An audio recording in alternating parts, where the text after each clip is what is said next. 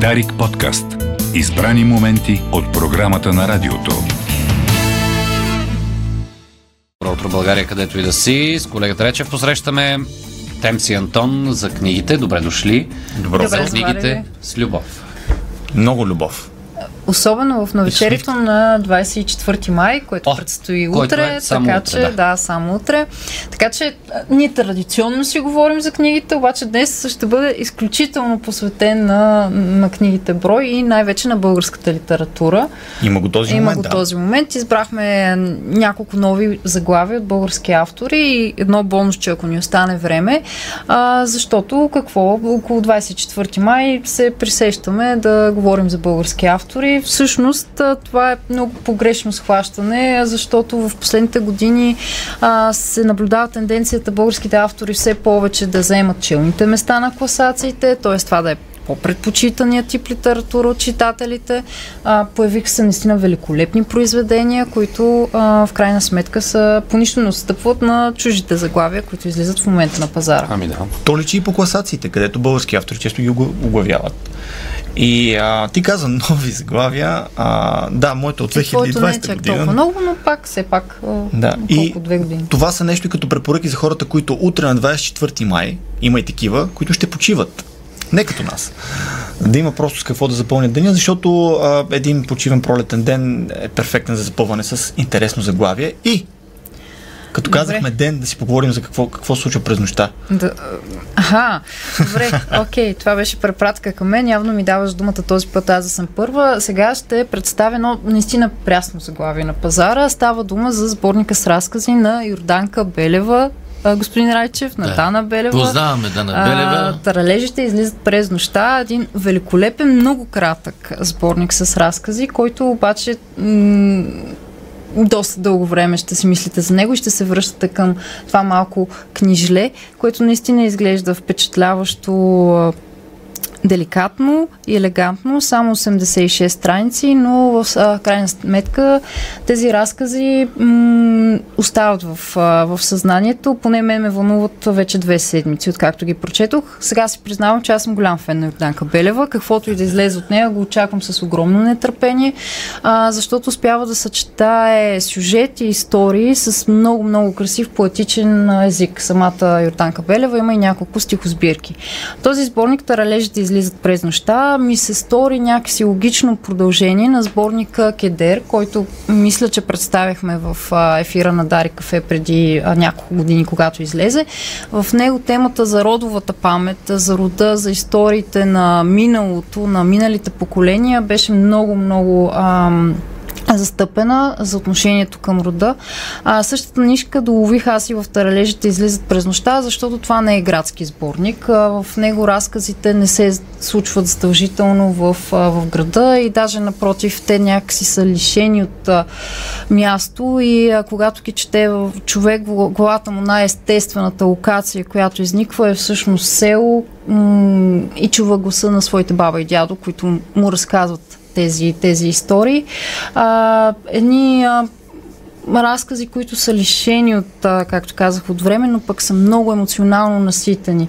И тук според мен присъства изключително много женската памет. Всъщност, женска, без да искам да откажа така мъжката част от слушателите на, на ефира тази сутрин, защото все още има някакъв стереотип, нали, женското е по-лековато, по-несериозно. Напротив, е, това е книга за, за болките, за мечтите, а, за това м- щастие, което се опитваме да пришием към себе си, без значение какви сенки се хвърля, хвърля живота върху нас. И наистина за мен това е сборник, който обобщава миналите, настоящите и бъдещи поколения, т.е. историите, които вашите майки и бащи са ви разказвали, историите, които вашите чичовци и лели са разказвали, или пък а, бабите и дядовците ви. А, признавам, че мен сборника ме хвана в лек а, личен момент. А, почувствах се наистина героиня от а, един от разказите. А, така че смятам, че ако искате да си подарите нещо на 24 май, което да е българско и което да е обвързано наистина с а, стойност на българска литература, а, за всеки това значи нещо различно все пак, таралежите излизат през нощта е точното заглавие. Ами Дана Белева все пак започна от Дарик Радио. Края Ами, на личи 90-те години. В, А в тралежите излизат през нощта ли беше тази ситуация, че мисля, че го говорихме с теб, че като прочетеш един разказ и може би имаш нужда от малко време, за да се прехвърлиш на следващия. Според мен имаш нужда от време. Да, зависи естествено от чувствителността на, на четящия, но това със сигурност не са разкази, които четеш тип, както аз наричам някои от филмите, пуканки филми, в смисъл кино за, за пуканки. А, това е литература, в която искаш да потънеш, да й дадеш време, да покълне в теб, да се разлисти. А, наистина, мисля, че прозата на Йорданка Белева е едно много хубаво обобщаващо а, обобщаващ разказ на цялата ни литература и на изобщо народовата памет. Като каза памет, това ме прехвърля на книгата, за която аз искам да говоря днес. А, така се случи, че а, в последния епизод на подкаста ни първа страница на гости ни беше Стефан Вълдобрев. И м, когато започнах да се подготвям за този епизод, нормално е, ние се стараем да научим повече за гостите си, тук спаднаха ни картички. А, посегнах към книгата му, книга за песните. М- замислих се някои неща, ние в епизода това си оговорихме и с него. 90 и средата на 90-те години у нас а, в а, дома на родителите ми се ще използвам тази дума, матераше. А, касетката О, обичам те мила. Матераше. Матераше. Е, какво трябва да значи? Матераше, размо... Метляваше. да, Ага, окей. наоколо е някъде. Касетката, аудиокасетката. И аз не знам откъде го Ето, пръкна този избрек. Поздравявам- Говоря си за родовата поздравявам памет. всички, Виж. които Аз разбраха думата откъде, матераш. Знам откъде идва, аз те разбрах. Разбира се, разбира се те разбрах. Това е партньорския град на Пловдив, Европейска столица на културата, Матера. В Южна Италия, Пулио. Да, най-вероятно идва от там. Там се матерат. И матераха се, матераха се неща и вкъщи някога и това беше аудиокасетката Обичам те мила на Стефан Вълдобрев и осъзнах, че да, ако искате, о, о, да, бе, обичам те. обичам те мила. Да зададем тон на А знаеш ли какво е? Как беше? ЦСК и Левски да падат от Берое. Това, Айде сега не те, че тук не, не, няма да а, това между другото е един такъв специфичен куплет, който Стефан Вълдобрев пее на концертите на... на Ето от Стара Загора за това. Да. А, тогава е тази, голям фен на Берое. Тази аудиокасета си я спомням, спомням си колко много се въртеше тази песен конкретно, спомням си възхода на ММ, макар че аз бях твърде малък, за да, за да го осъзная това нещо. И, и Рай, този Рай води в Ада и другите песни от албума към. И стигаме до днешно време, когато Стефан Вълдобрев и обичайните за подозрени продължават да имат много значимо място в а, българската култура с, а, с песни, които много поколения знаят и пеят. А, това си говорихме и с Темс и с самия Стефан в подкаста. На концертите на Стефан Вълдобрев и обичайните за подозрение има енергия, каквато самият аз рядко съм виждал на друг концерт. Има радост, има щастие и хората се чувстват добре. И м- беше ми много интересно да погледна по друг начин на този човек, отвъд песните, макар че книга за песните всъщност какво представлява, тя е м- нещо като сборник от разкази за това как са написани някои от а, знаковите творби на Стефан Вълдобрев, някои от знаковите му песни. Но тези разкази са съчетани в една цяла история, която един вид върви по линията на живота му. Започва от Стара Загора, с а, поетичния кръжок, с първите опити да пише поезия, с това как открива музиката и осъзнава, че написаната поезия може да се превърне в песен. За това, за студентските години, по много интересен начин. Ето това е, тази книга по някакъв начин е свидетелство на нещата, които са случвали в България, защото Вълдобрев пише примерно своята реакция, когато разбира за падането на Тодор Живков, еуфорията тогава, разказва за студентските протести тогава и много лесно може да се направи паралел между тези студентски протести, тези, които бяха през 2014 година, мисля. А, и докато разказва тази своя житейска история, той успява по някакъв начин да много умело да го преплете с това, че и живота, нали, и тогавашните му творчески търсения са водили до създаването на един или друг текст. И така, например, разбираме как се появява Обичам те мила, какъв всъщност е происхода на песента, защо след това много дълго време той не я изпълнява, сега вече изпълнява. За Рай споменахме към Вълк, всички тези песни добре познати. И стигаме и до обичайните за подозрени и наши дни. И, и точно този елемент за, за децата на концертите на Стефан Вълдобрев и обичайните за подозрени, които понякога дори му дават знак, той самия пише, те му дават знак, когато сбърка нещо в текстовете.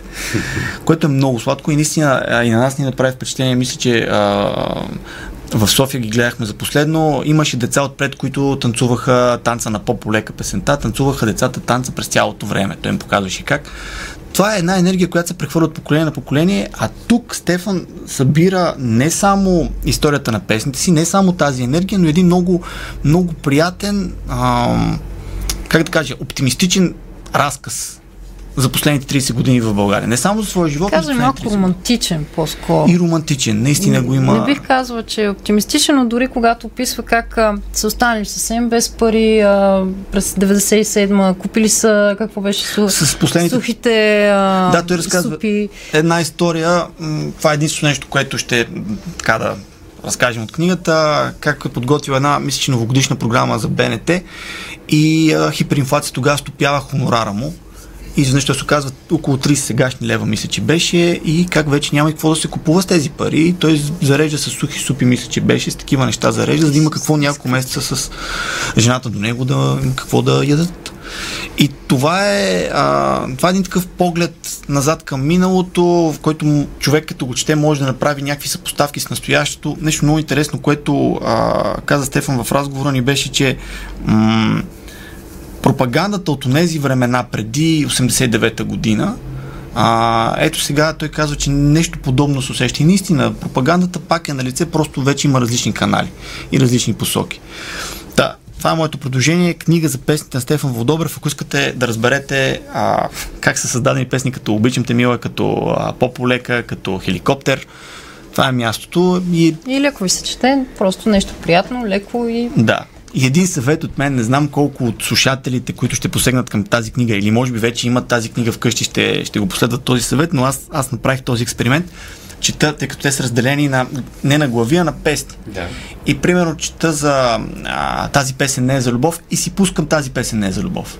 Тоест, чета как е създадена песента и същевременно А я къде е слушам. създадена, нали, също Точно, къде е? да описа, например, Описва- по-полека, къде е на, на морето. Е Да, бил, описва текста как е, как е, дош, как е довършил а, барът е до морето и как се е появило да, да го довърши с и морето е до бара. Да. А, примерно такива идеи, хрумки, как се появявали, той ги описва много интересно, описва как така м, различни неща се превръщат в вдъхновение. всъщност на мен беше най-интересна историята за Рай, защото бях много малко, когато Рай се въртеше по телевизията и изобщо не съм осъзнавала, че клипа всъщност е реклама на, на постановка. Да, има Шекспирово вдъхновение. Благодаря ви. А, Стефан Вълдобрев и обичайните за подозрени нямат нужда от квота за българска музика. От тяхно име Със сигурност. Да. Продължаваме след 9. Дарик подкаст. Избрани моменти от програмата на радиото.